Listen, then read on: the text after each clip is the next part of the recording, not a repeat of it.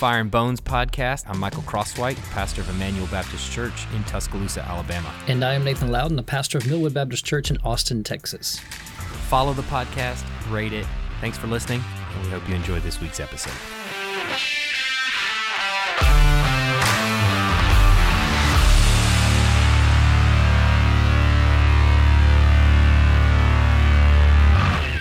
If you were going to explain the Trinity to someone, what's the best or worst illustration you have heard?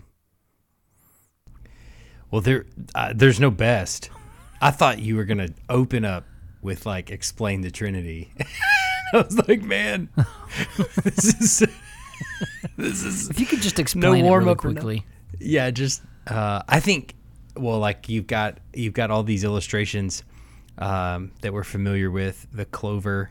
Three leaf Water. clover. What's wrong with the three leaf clover? It's got three leaves. partialism, it's, Patrick. It's one plant. What? It, I, it, does it not? Does it not work? What's the What's the big deal? No, like so we we end up with like all these different illustrations because it's difficult to understand and unpack the Trinity. I think, and and um, and I think also we're unfamiliar with like you know our origins. I think we're unfamiliar with the creeds and things like that, and how historic Christianity has has explained the Trinity, and so we end up trying to illustrate it to make it make sense in our minds. And I think it's probably well-meaning people that try to do that. But uh, probably the wor- the worst one I've heard. Um, I mean, the clover is pretty bad. Uh, clover, water, egg are all very similar, and they're they're pretty bad. What's wrong with the But I think the one? worst one. What's wrong What's with that? What's wrong with it? Well, come on, Not, listen. You're crushing all of our. I mean, this is how we understand. What What's so? What's the big deal? It's partialism, Patrick. um, so you end up with the the clover obviously being um, you know you kind of have the the example is like it's one plant and then you've got the petal over here that's the father the petal over here is the son and then another petal is the holy spirit and so the biggest problem with it is it ignores the four leaf clover no i'm just kidding that's uh, the biggest problem with it is obviously that um, that any one of those petals is not the whole clover. It's not the other. which is the Yeah. which is the problem. Yeah. So like you take let's remove two of the petals and just have the sun petal, Mm-hmm. quote unquote.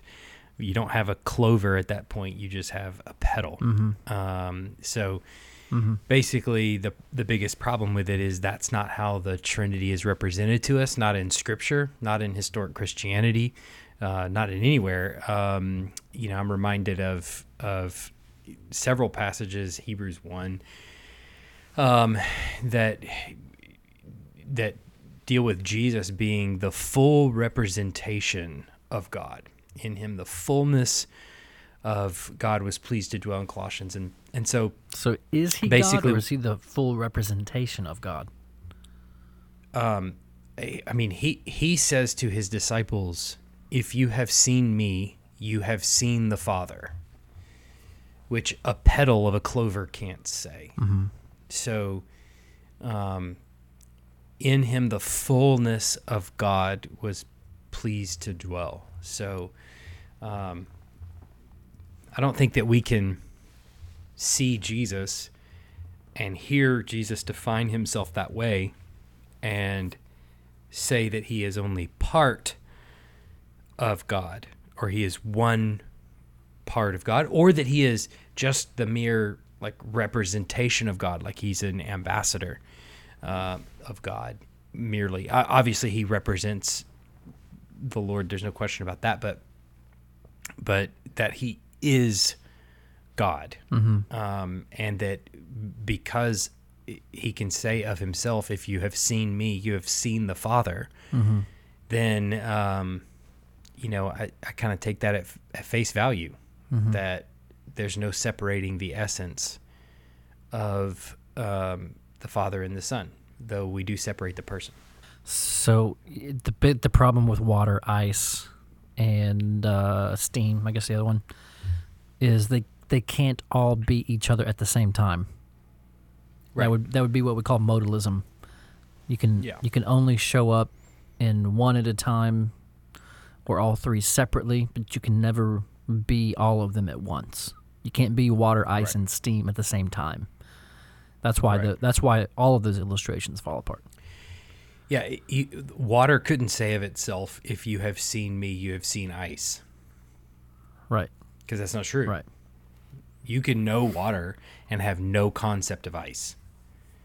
Um, so, you know, it, it it's you end up with all of these illustrations just falls short of what the Bible actually says Jesus actually is. And not only that, but obviously the creeds too that that really help us kind of unpack the language a little bit, help us understand at least to some extent the language of what Jesus is saying about himself. Um, plus, uh, you know, I think, you know, in a situation like modalism, where y- you basically have uh, God just representing himself, which I think is where you were going with your other question, representing himself in three varieties. So some somebody somebody might say like a oneness Pentecostal would say of God that in the Old Testament you have a, a an example of of God the Father um, who kind of represent represents himself one way, and then in the New Testament, you have it, especially in the Gospels, you have uh, God representing himself as the Son to humanity to save them, and then in the kind of New Testament church era, from the epistles on, you have uh, God representing himself by the Spirit, and so he's kind of representing himself in three different varieties. But where modalism ultimately fails is obviously what we're celebrating the the death uh, coming up here on Friday, the the death of, or I guess Friday after this airs, um, the death of Christ would be uh, three days without God in the world if he's just merely representing uh, himself as the Son. And so that we're clearly dealing with already, we kind of have the formulation of God as three persons, and yet Jesus saying, If you've seen me, you've seen the Father, all sharing the same uh, substance or essence. Yeah, and and we would go so far to say, um, along with like the the Nicene Creed kind of language and picture, the the Father is the Son, the Son is the, um, you know, God is the Father, God is the Son, God is the Spirit, or the Spirit is God, vice versa, and also at the same time, uh, the Father is not the Son, the Father is not the Spirit, the Son is not the Spirit, the Son is not the Father. So you have that mixture of three in one. Right. And uh, I remember a few years ago, some um, uh, one of the uh, women in our church that uh, speaks American Sign Language showed me the uh, the the sign for Trinity, which it begins in three and it goes behind your hand and, and becomes one, on, you know, behind your hand, talking to the other person. And again, it's you know it's an illustration, it's a sign, but I think it's helpful. It's it's three here, it's one here, and you there's a way that it just is. Hmm. Uh, you have to hold several things at one time uh, to to understand it. Um, or not even to understand it, but just to hold Scripture as true, to say everything that Scripture Right. is saying. Uh, which, whether you call it a paradox, whether you call it a mystery, whether you call it, it, it even seems contradictory to say that you can be three and one. Um, what do you think about marriage being an, an example of oneness, where you you know in in marriage you are two made one. We're not two. You know, our bodies aren't you know you know welded together, but Paul calls us one flesh in marriage. Is it the same same kind of union? Is there something to? Uh, is one built off the other? Is there any similarity there, or I don't know. What do you think? I've heard this illustration before, and I, and I, I really don't think it's very helpful at all. Um, and the main reason being that um, I cannot say, if you have seen me, you have seen my wife. But I mean, you would walk away thinking my wife was as ugly as sin if I said that. Can you I imagine? haven't known. Yeah, I was gonna. mhm, I'm just gonna let it go. Yep. Yeah. yeah. I mean, yeah, I, I, I just for I mean obviously the two and one versus the three and one that's obviously at issue but but then I, I just don't think it's that helpful. I mean what what does it actually what does it actually help us to understand? Um, you know the one flesh union is you know a spiritual reality but it's not an actual reality and mm-hmm. you know what I mean not a physical reality mm-hmm. I should say. Um, whereas that doesn't seem to be what Jesus is saying when he says, "If you've seen me, you've seen the Father." Mm-hmm. Um, and you know, obviously, he's talking about all facets of his personality, his just his, his representative nature, but also his very character, his very essence, his very being is a perfect representation of God the Father. And mm-hmm. he's telling his disciples that. So I just don't think there's any husband that would dare say that about his wife. and, you know, uh, and and vice versa, you know, mm-hmm. probably too. And so then if that's if if people might give me that, if they would say, "Okay, I, I grant you that." Then my question would be then what help does that actually give us in understanding the the Trinity? I, I think it's it's okay to say, mm-hmm. look, there is some mystery to it. Mm-hmm. We can't represent it by any represent the Trinity by any you know illustration, earthly illustration. Shocker, God is different, right? Mm-hmm. like like he he he is, there is a a transcendence to him that is that that makes him different mm-hmm. than what could possibly represent him on earth and and he's told us that from the beginning that, that we shouldn't have images of him because and I, I think maybe in part that is because there is no representation that could adequately capture who he is and so um so I think it, it's not without warrant that we could say he can't be illustrated mm-hmm you know, his nature can't really be illustrated. Mm-hmm. We can understand it to an extent. I mean, he's he's given us uh, an adequate description, and I think even historic Christianity has done a pretty good job of of sort of fleshing out those terms in as much as we can, mm-hmm. and giving us at least some categories in our brain to kind of to kind of understand at least a little bit of it. Mm-hmm. But I, I I don't think it's beyond, um, you know, uh, I think it's I think it's within reason that we can say, mm-hmm. look, there are aspects of God that are going to be difficult for us to understand, mm-hmm. you know, or impossible to understand in its entirety. Yeah. Yeah, I agree. I, would you say though there's two there's two extremes that we could go. One of them is God is so transcendent. Uh, his his three in one nature, we should not be looking for that anywhere in creation. Um, it's nowhere to be found. No union like that, no uh, mystery like that exists. The other extreme uh, would be to say it's everywhere, right? It's in you know, it's in the sky, it's in the atmosphere, it's in all the plants, it's in marriage, it's in government, it's in, you know, God just kind of put his himself in everything. I would push back a little bit and say I wonder you know, like an example is the earthly temple and the heavenly temple, just as a picture of God putting things on earth that image things in heaven. And the, the role of Adam being an image, the role of Eve being an image, where God, by God's design and decree, has imaged himself on the earth in, in all of mankind and also in the in the union between man and woman. It's not a it's not a perfect Trinitarian connection. Oh, there's you know God works. Uh, God is united like this in the Trinity, and then He just implanted that kind of union into marriage. I don't think it's that direct. Um, but God has so much of Himself in creation um, that the, the trouble I think becomes when we begin to say, "Oh, look at marriage. That's what God's like."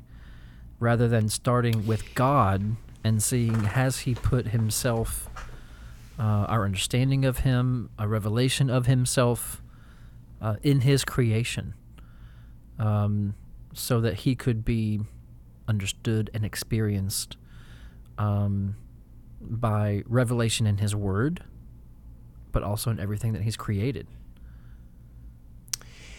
The I think the biggest problem we run into this is another huge problem with marriage also as being an illustration is that we don't his word doesn't tell us that that's what it's designed to depict. Mm-hmm. That cre- the created order he never tells us is designed to depict um the the trinitarian aspects of his character. Mm-hmm. Obviously paul tells us you know his divine nature is revealed to us in in in nature what he is like mm-hmm. But the Trinitarian aspects of his uh, of his care of his nature that he doesn't tell us that that's what it's designed to depict in marriage. The you know the biggest problem too that I have with that is Right. So, like in Ephesians, he- you've got he- Paul saying Christ, the mystery of Christ, the mystery of marriage is that it reflects Christ and the church. So you have Paul Yeah, saying, Christ that- "This is what he tells is." us. Right. yeah, and you don't have that for the Trinity, where Paul Exactly. says the trin- you know this set up, you know the um, the the church, the temple, and the Lamb. They're they're the Trinity, or, or you know, something Yeah. like that. We don't have that. it, and I think if you want the the illustration of the Trinity in um, you know a tangible form, I guess really you would have to say it's Jesus. I mean, he he would be the the the only way that God has really chosen to illustrate that aspect of his character on earth where like Hebrews 1 3 he's the radiance of the glory of God the exact imprint of his nature. Um and so in Christ he tells us and he shows us there is a difference between the son and the father and the spirit and he tells us that there's a, a difference. Uh, he, he says the father's greater than i. He says he's going to send the send the helper uh, afterwards you know th- so that he's telling us that there is a difference between the three. And yet he also says if you've seen me you've seen the father. The author of hebrews says he's the exact imprint of his nature. So if you want to say what's the illustration of the Trinity, how do we understand it? Well, if you understand Jesus and you understand the words that are coming out of his mouth, then I suppose I suppose that would be the illustration of the Trinity that that God has, you know, chosen to give. And so uh, if there is an illustration of the Trinity, I would say that. I would say let, let, let's try to understand who Jesus is. And in understanding Jesus, that will help us understand the, the relationship that the Trinity has and, and what, what that really is, what that means. Yeah.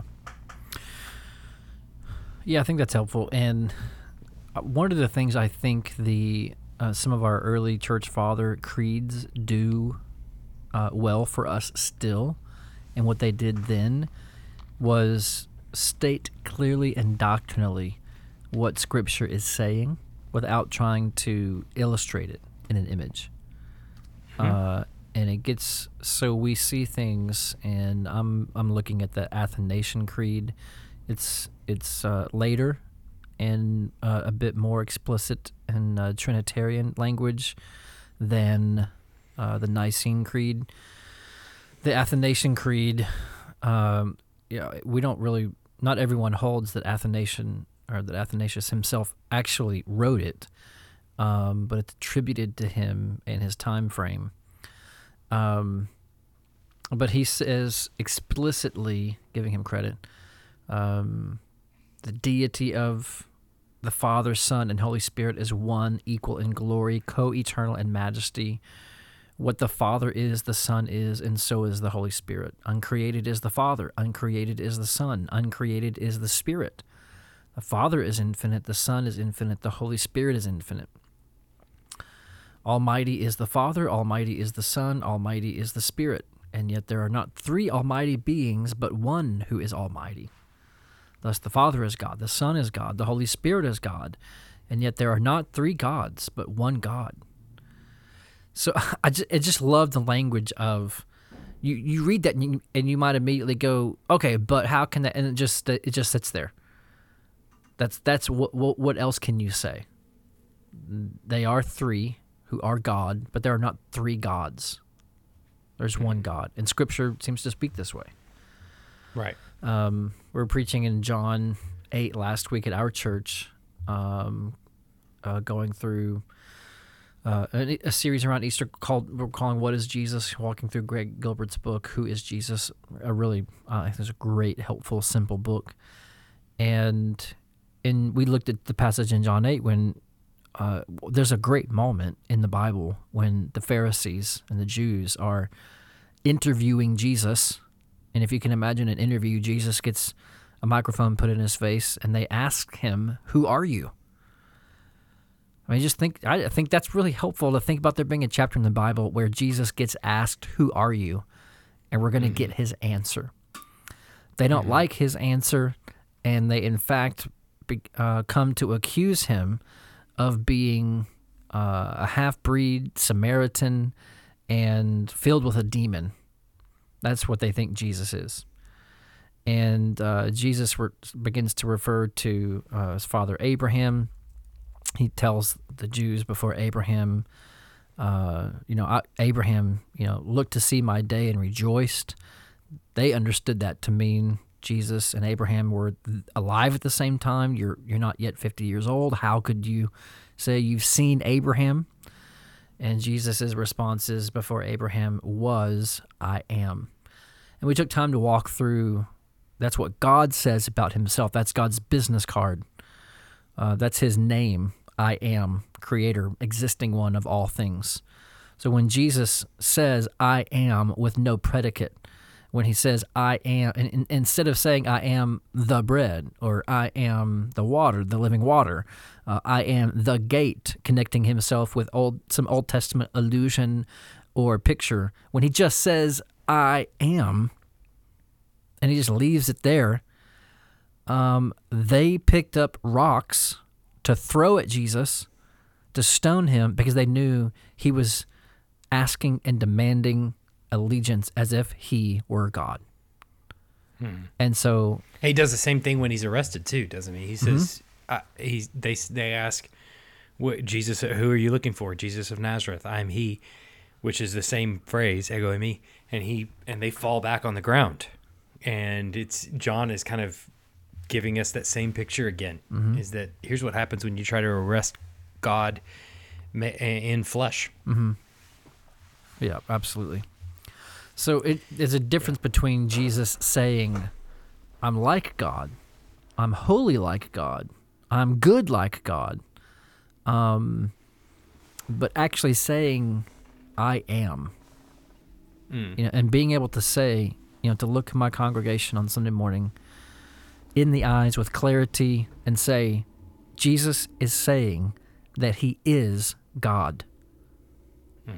Not that he is like God, not that he has some godly qualities, but that he is God. And we brought up the Nicene uh, uh, Creed, we brought up the Athanasian Creed, we brought up other things in history, we brought up the epistles. This is the testimony of the church. This is not a new, uh, it's not even a reformed, uh, merely a reformed doctrine. Uh, No, this is a Christian doctrine. yep. Yeah, this is Christian. Yep. Uh, I mean, in fact, I would even I would even go as far as to say is that that it, it well, it is distinctively Christian, of course, and anyone that would be defined as like a cult or um, you know, I, I was I'm thinking Jehovah's Witness or Mormonism or whatever.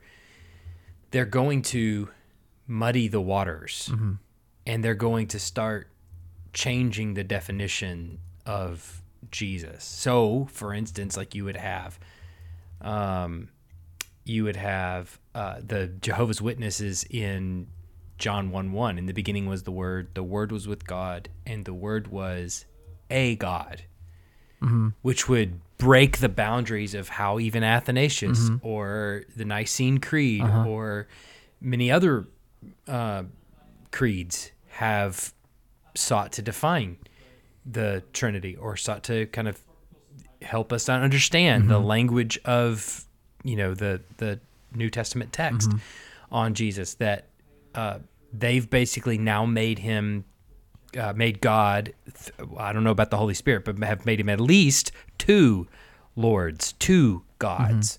And um, instead of instead of one God in three persons. Mm-hmm.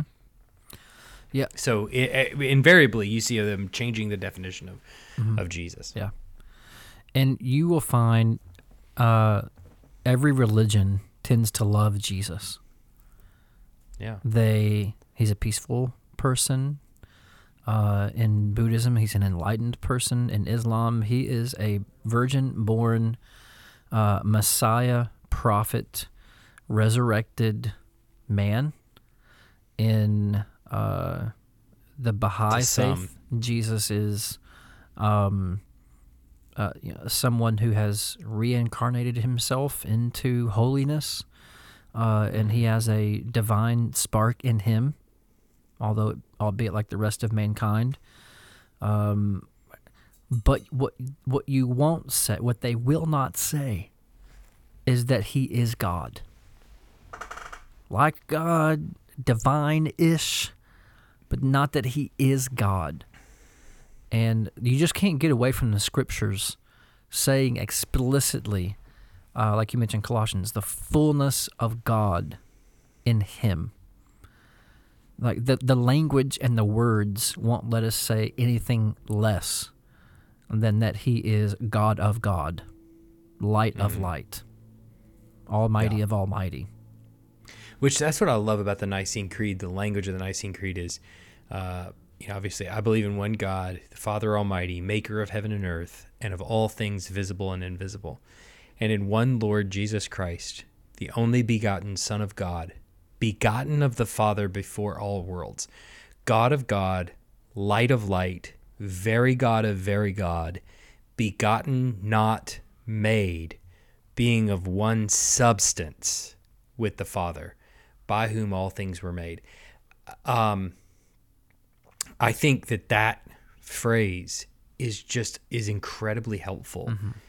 Being of one substance with the Father, um, one substance, or it could also be translated one essence with the Father. And I've always used that line to help people just be able to wrap first wrap their mind around what we're saying about the Trinity. Mm-hmm. Um, and then also help them to kind of break apart all the illustrations that might be bouncing around in their head. Mm-hmm. Is that line being of one essence or one substance with the Father, mm-hmm. which is entirely different than any of those illustrations seek to depict. And I think I think it's I just think it's really helpful. Yeah. Yeah, I think so too. And what I think some questions come up for you know we've got Easter coming up, we've got Christ going to the cross. Um, our our elders presented a document. I should have sent it to you. Uh, a document on a song uh, that we sang a few weeks ago, and that we uh, we will very likely not sing again for various reasons. But um, in the in the it's called "His Robes for Mine." I don't know if you've heard that song. I think I might have showed it to you before. But he's got a phrase. There's a phrase in the chorus that uh, says, uh, you know, "Christ forsaken for us, uh, God estranged from God." Did we talk about this already? I think we've we've talked about it. Yeah, Okay. just privately. I don't think we've talked yeah. about it. So we, as elders, brought that up. Uh, our associate helped write a wonderful response to it. Our elders looked at it, reviewed it, and uh, we gave it to the church as kind of a you know, th- we don't use that word God estranged from God. It doesn't make sense to us. It's not biblical. It's not historical. Uh, it's not familiar. It raises more questions than it does give answers. Uh, it distracts more than it clearly communicates what we believe uh, doctrinally. So we've said we're, we're not going to sing it. We're not going to sing that line. It doesn't make sense to us. It's better just to let- let it go. But it, it brought up a great question, uh, and it stirred my mind in the process. Can God be estranged from God? When Jesus died on the cross, did um, did God unbecome God? Was God separated from God? Did Jesus going into the grave mean the Trinity was two thirds for a few days? Did uh, was God dead for three days? Jesus is God, so is God dead? I mean, these are the kinds of questions that if you're if you're walking down the Trinity line and you get to the cross where Jesus dies, Now you've got a new set of questions. Okay, so I'll, I'll buy it. Father, Son, and Holy Spirit, three in one. Spirit is God, Son is God, uh, the Father is God. They're all God. They're three in one. Then you get to the cross, and Jesus dies and is dead, not breathing, three days. What do we what do we do with that? Does it matter for us for the sake of the gospel? Does it change the gospel at all? Does it only matter theologically? And what do we say? What do we say actually happened? Um, yeah, I mean, I think if you understand what's being said about the Trinity, then I don't think seeing Jesus die on the cross is really a problem for you. I think if you're a modalist, it's a big problem because God's dead for three days.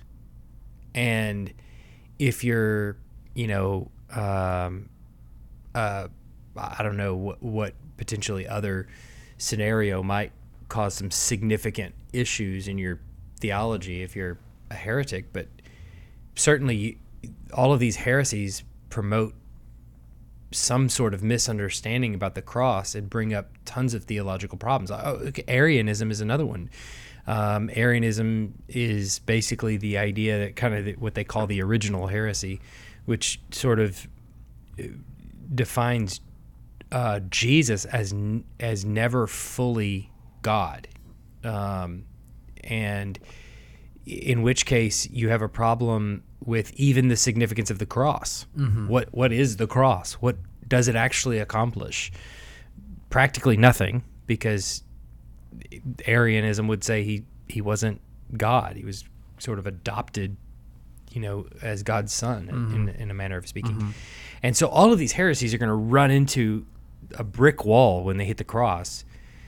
But I think if we're understanding the Trinity right, and we're understanding that Jesus is truly God and truly man, um, and then it, then his words to the thief on the cross, "Today you will be with me in paradise," while his body gives up the gives up the ghost and goes into the grave.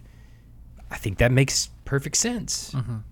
Um, I, I don't think he ever stops being the eternal Son of God, nor do I think there was a moment where the eternal Son of God ceased to be God or ceased to be the eternal Son of God. I do think his body died, and I think he went. His soul went to be with the with the Lord. Um, so, which I think is indicated by his statement to the thief on the cross.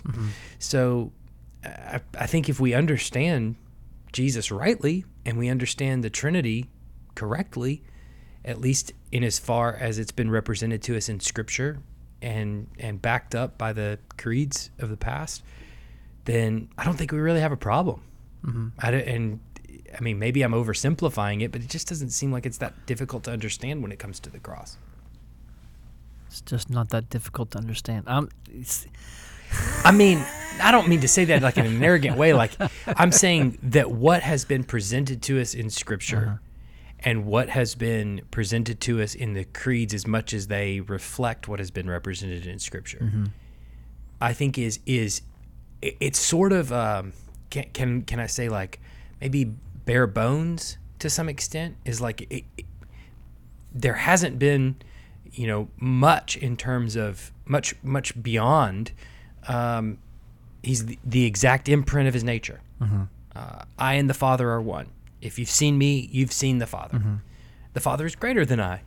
Um, right? Right uh, so in as much as scripture has represented it this way in very short succinct sentences the creeds have backed that up uh, being of one substance with the father um, defining it as three persons one essence. Um, then and, and like you had read with the athanasian creed I, I think all of those things are short pithy very succinct sentences that that that are grounded in scripture and that they really don't speculate much beyond that. I think those statements are relatively easy to understand. Mm-hmm. And so when you get to the cross you don't really have much of a difficulty in at least being able to describe it or maybe wrap your mind around it or explain it. Because, well, to be honest with you, not tons of information has been given to us. You know, it is as much as we need to know, I guess, is the way that I think about it. Um, you know, a, a, an important passage for Easter is um, that moment where Christ uh, gives up his spirit. He's about to breathe his last, and he cries out.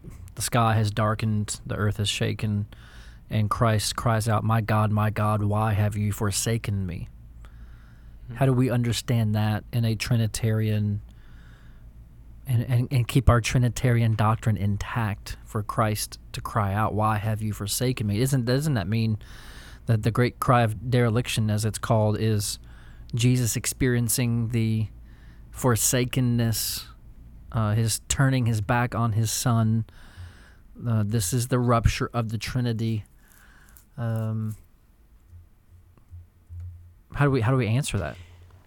But I think I think if if we understand the connection that Jesus is making there on the cross to Psalm 22, mm-hmm. then I think that informs how we understand what he means by the word forsaken. So we we have to rule out. I think he means forsaken. What are you what are you getting at? Well, let me back up. I think we have to rule out any conclusion that would have us say Jesus was at that point not God. Mm-hmm. Or at that point he had no connection to the Godhead whatsoever. Mm-hmm. I think you have to rule those things out because I, I, I think that would, I mean, really defy what what is meant by the Trinity it's itself. I mean, like you, you couldn't really understand the Trinity, or, or I think it would falsify some of Jesus' statements earlier on about uh, who he is in relation to the Father. Um, so I don't think we could ever understand it as he ceased to be God at that moment, uh, or that he was completely absent or disconnected from the Trinitarian Godhead. So I think you'd have to rule those interpretations out. I think when you get to Psalm 22 and you read what David is saying there and about uh, him being surrounded by enemies, um, about his forsakenness being uh, overcome by the sinful humanity of the world, um, then I think that helps us to understand the kind of forsakenness Jesus is talking about on the cross.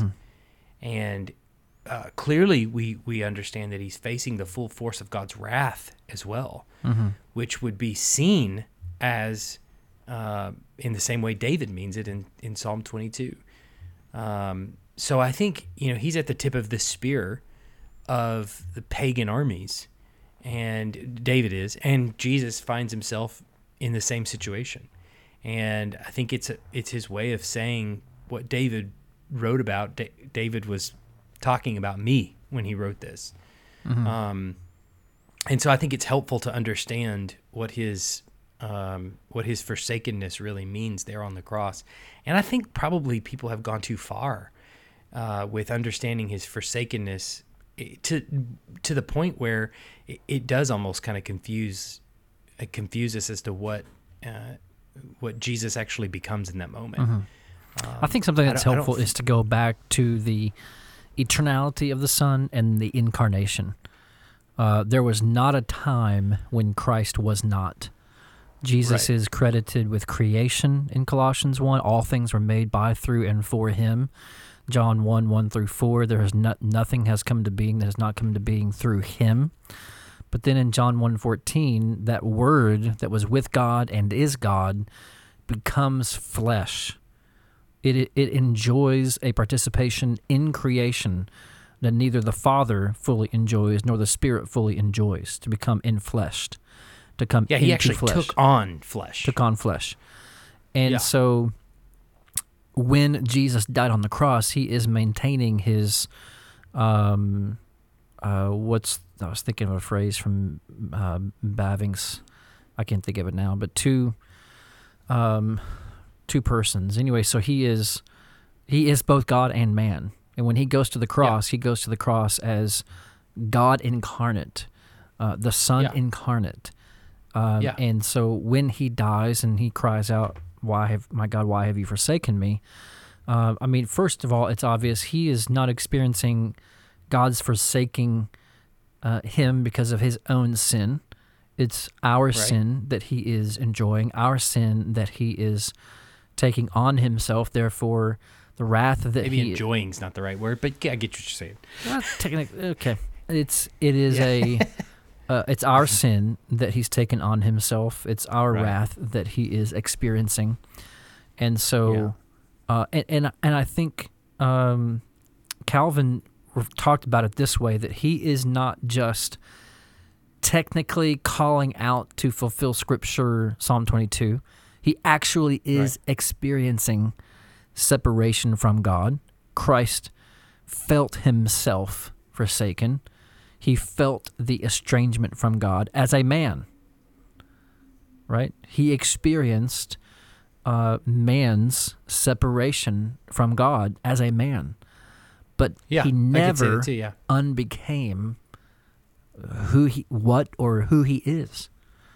It was impossible. And and it really is actually the thing that makes the cross you know makes us believe that the cross actually paid for our sins. That the Yeah. blood that was spilt is actually good, pure, holy, and could actually wash away my sins, because it's not a it's not another man like me sin, uh, uh, a death. Right. It's not another flesh like me. It's actually God Himself coming to put Himself under, you know, put Himself in the rock uh, to be stricken in order to give life. He's the only one who could do it. God Right. incarnate. No other man could possibly do it. You know, it's you, Right. there, we, we would all be blemished lambs uh, being laid there. So, in in in terms of his human nature, absolutely, he was he felt separated from God. In, in 100%. terms of his divine self, person, nature, never once was there a fissure between uh, the Father and the Son. In fact, the the death on the cross was the propitiation of God's wrath. It was the absolvement. Which is why the phrase "God estranged from God," or is that what it is? God. yeah, in the song, it's God estranged from God. It's it's like it's not. Yeah. You you could do your gymnastics and make it true, right? That yeah, Jesus is God and he was estranged from God, but the Bible doesn't talk that way. We don't. but it's and it's super confusing, Right. Because you're you're right. His begotten, his uh, sorry, his uh, his estrangement or his forsakenness is is in the sense of David's forsakenness, Right. In Psalm 22, as a man who's bearing sins, um, from God forsaken. Right. You know, Right. Yeah. So Yeah. to me, the incarnation helps because it it it it keeps both in uh, in tension is probably not the right word, but keeps them both in their place. Uh, who Christ is, He is eternal, and yet He came in time. He is God, and yet He became in flesh. Uh, it- Right. That is, uh, if your Trinitarianism starts there, follows through His life, then when you get to the cross, you you have maintained this is God in flesh. This is Right. Christ incarnate. Um, therefore, he is two things at once. Right. Uh, so, two things at once are happening on the cross. When he dies, two things are happening at once. Um, right. So, to, to me, that's the incarnation helps me clarify uh, what was, what actually happened on the cross when he died, and what makes it effectual for the forgiveness of our sins. It is the Mhm. effectiveness of Christ on the cross for our sins. If he's only a man on the cross for our sins, it's no good. Uh, uh, It was Dietrich Bonhoeffer who said it like this If he is not God, uh, then he is of no use to us. But if he was not man, he is of no use to us. right. The only way the cross can be good for us is if he is God, and only God could afford, by his holiness, uh, by his righteousness, to actually pay for our sin uh, by laying down his life, a righteous life, for ours. There's no other way a life could be righteous to lay down for man than, than God himself be it and, and do it uh, after the fall of Adam. I think that's why it's it's so important too that we at least even have conversations regularly. inside our churches, with our congregation, with other members of our body about the the Trinity, getting deep into the woods even of how we understand the, the three and one and, and that kind of thing because it, it brings so much to bear on the cross itself Mm-hmm. where we can because like you said we it, it's going to be really difficult for us to understand if we if if christ is not truly god going to the cross makes no sense to us we're going to run off the rails if god is if if jesus is not truly man Mm-hmm. going to the cross it's we're going to run off the rails. Hence all of the heretics of the past have gotten to the cross and been like ah. You know it's all been super muddy and fuzzy and uh, he kind of represents and he sort of leads and he sort of points and he gives us an illustration and da da da and they sort of kind of dance around all these different things that Jesus has done. But sorry, if he's not absorbing the wrath of God for my sin, I don't know what real help him dying on the cross actually is for me. And and but but what we find in scripture is that's exactly what he did, but it has to be from that hypostatic union of of being truly God and truly man. Um, that that we actually understand what's taken place on the cross. Uh, you know, that this person, Jesus, the God man, can actually say, I am, uh, I and the Father are one. If you've seen me, you've seen the Father. And yet he can cry out on the cross, Why have you forsaken me? Uh, at the same time. And so we have categories for actually being able to wrap our mind around those things and and believe those things and um, cherish those things and actually celebrate those things because they, they it actually means something for our salvation that he died for us and it's only through him that we have forgiveness of sin. Yeah.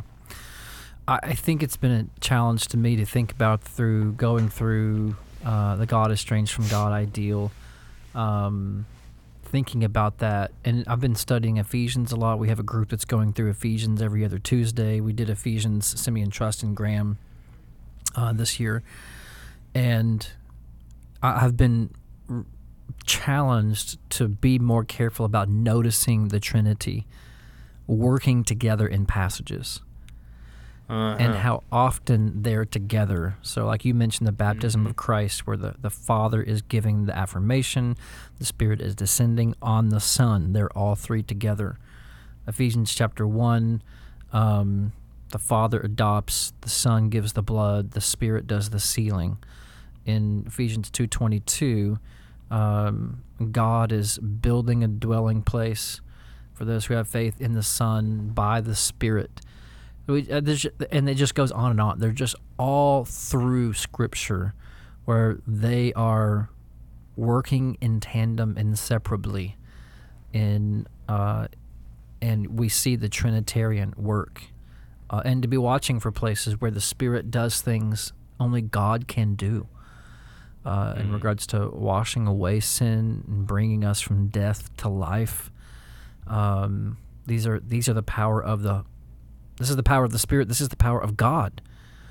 And um, it's it's there more often than i think i have been careful to notice and teach when i'm preaching. And it's cha- So what about the Old Testament? huh? So what about the Old Testament? it's too late in the podcast man. I, that was a great response.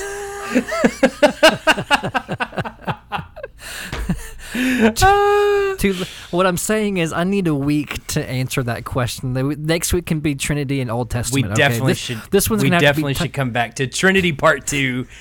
Jesus in this the one Old just got Testament. changed to trinity in the new testament as a as the title Yes, it sure did. Part one, where we address the sequel before the. Just kidding. no but i Yeah. it's been a challenge and I, and I- that's a great example like even the spirit uh, the work of the father son holy spirit in the old testament uh, is is a challenge it's there from genesis 1 the uh, the plural of elohim uh, the one who created, is a little bit of a confusion for Jews.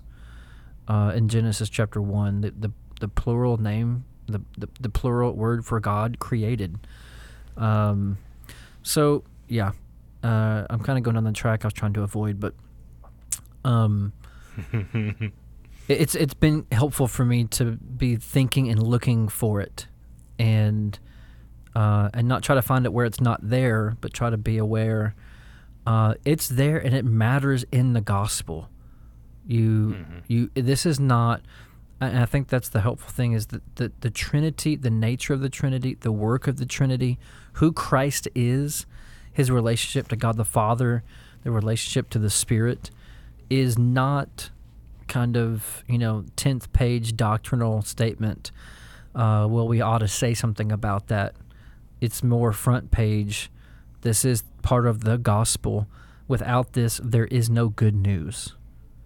Yeah. Uh, centrality in terms So- of doctrine. So let me ask you. Let me ask you this: How do you? So if we are to get practical in these last few minutes here, uh, how would you encourage Joe member of your congregation has five, six, seven year, eight, eight year old kids to teach his children about the Trinity? Th- this comes up all the time in our house.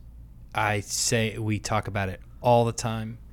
Um, I, I mean, I would say probably I have this conversation. Sometimes I feel like I have this conversation once a week.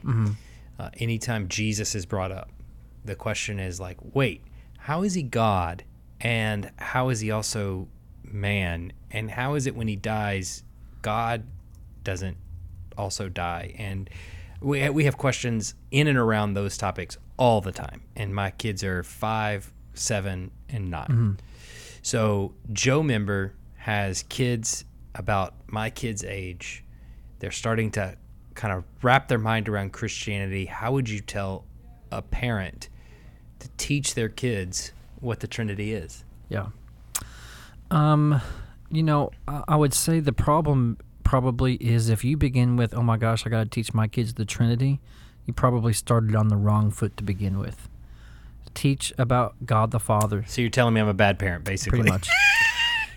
I'm coming to you. I'm like Nathan. How do I teach my kids? And you're like, you're a bad parent. First of all, so I, I think sweet. We're off to a good start. especially the younger the child, um, let the doctrine of the Trinity questions raise up from teaching truths about God. Um, you know, uh, who is God? Is God the same as the Spirit? So, uh, Baptist catechism might be a good way to do that, where you're teaching doctrines that bring up these questions first and um, uh, teaching them. Um, then uh, I would say if you're you know answering this question for children, I mean obviously we've already said at the beginning of this episode that you want to avoid uh, trying to explain it with uh, earthly, worldly illustrations that fall short because you want to try to get to you want to simplify the understanding rather than letting there be some wonder and some awe and some I can't understand, but I know these things are true. So, as a parent, it's your job to help children maintain what is mysterious and say what is true. And our job is not to say God is the Father, the Father is God, the Son is God, the Spirit is God, and oh, let me take away all the mystery for you by turning it into a plant. No, say the things that are true. And when your child says, Dad, that doesn't make sense, uh, just say, Well, do you think they're true? Yeah. Well, then let's just leave them true and keep living in wonder and awe and exploring all that that means. Um, the other thing I would do is listen to this podcast. The next thing I would do, the next thing I would do would say, um, you know, look at the look at the creeds that we mentioned. The Nicene Creed, uh, the Athanasian Creed uh, is even more explicit. Uh, see if that language helps you.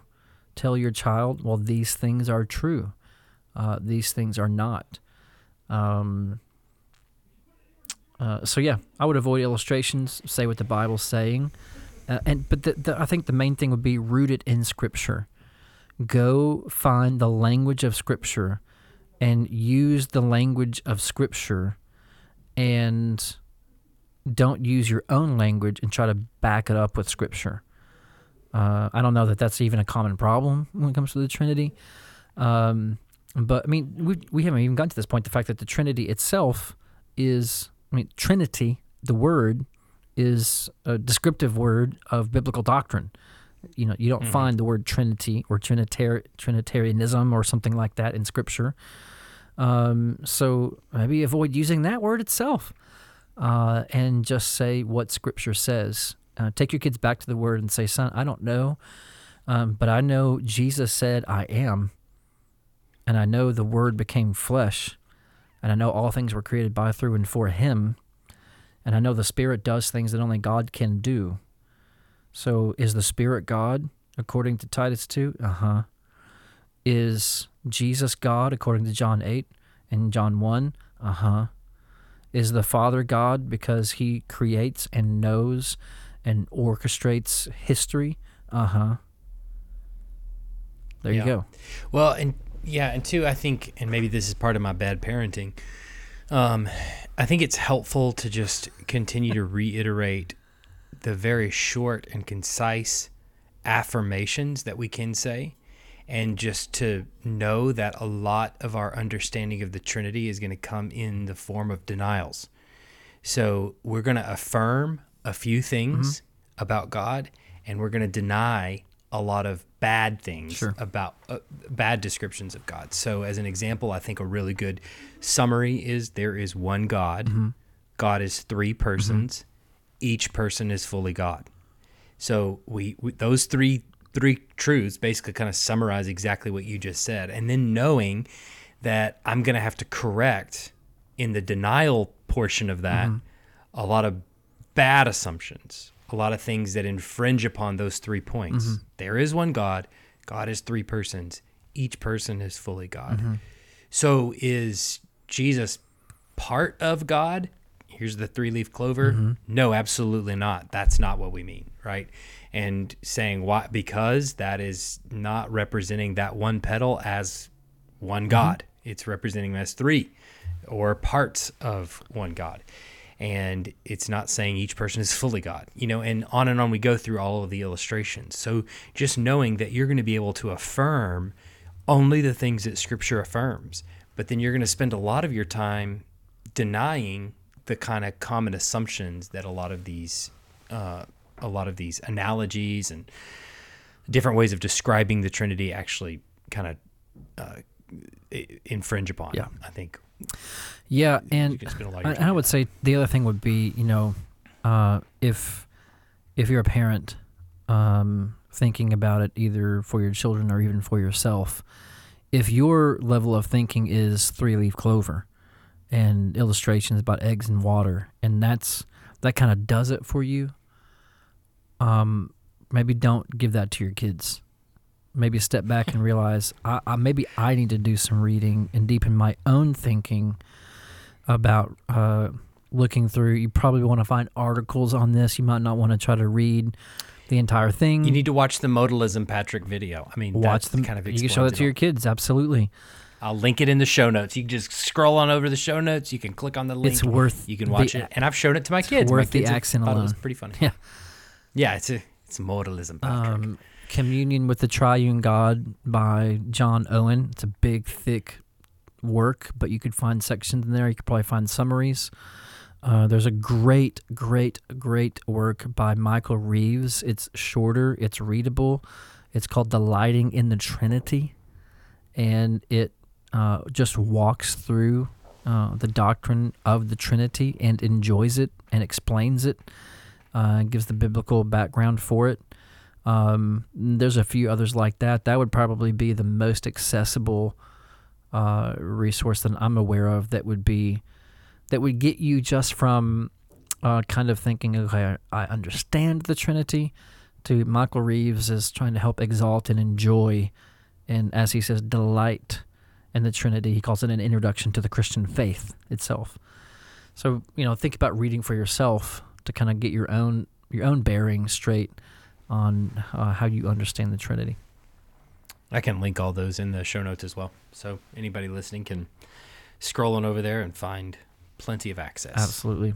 And the YouTube video. I can't underscore that enough if you haven't seen It's really helpful. Yeah. All right. I think this is posting the week before Easter. Hope you have a great Easter, man. Great talking to you. See you next week. Yeah, man.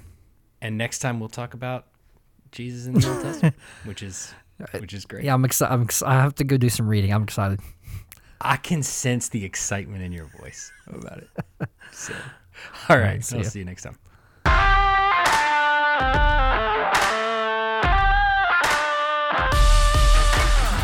Thanks for listening to the Fire and Bones podcast. If you enjoyed this podcast, consider subscribing or following the show on your favorite listening platform so you can be notified every time a new episode is released.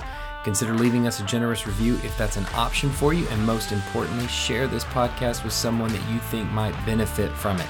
Be sure to check the show notes for any relevant links, including our contact information. Feel free to reach out to us with any questions you might have. Thanks for listening, and we'll see you next time on the Fire and Bones podcast.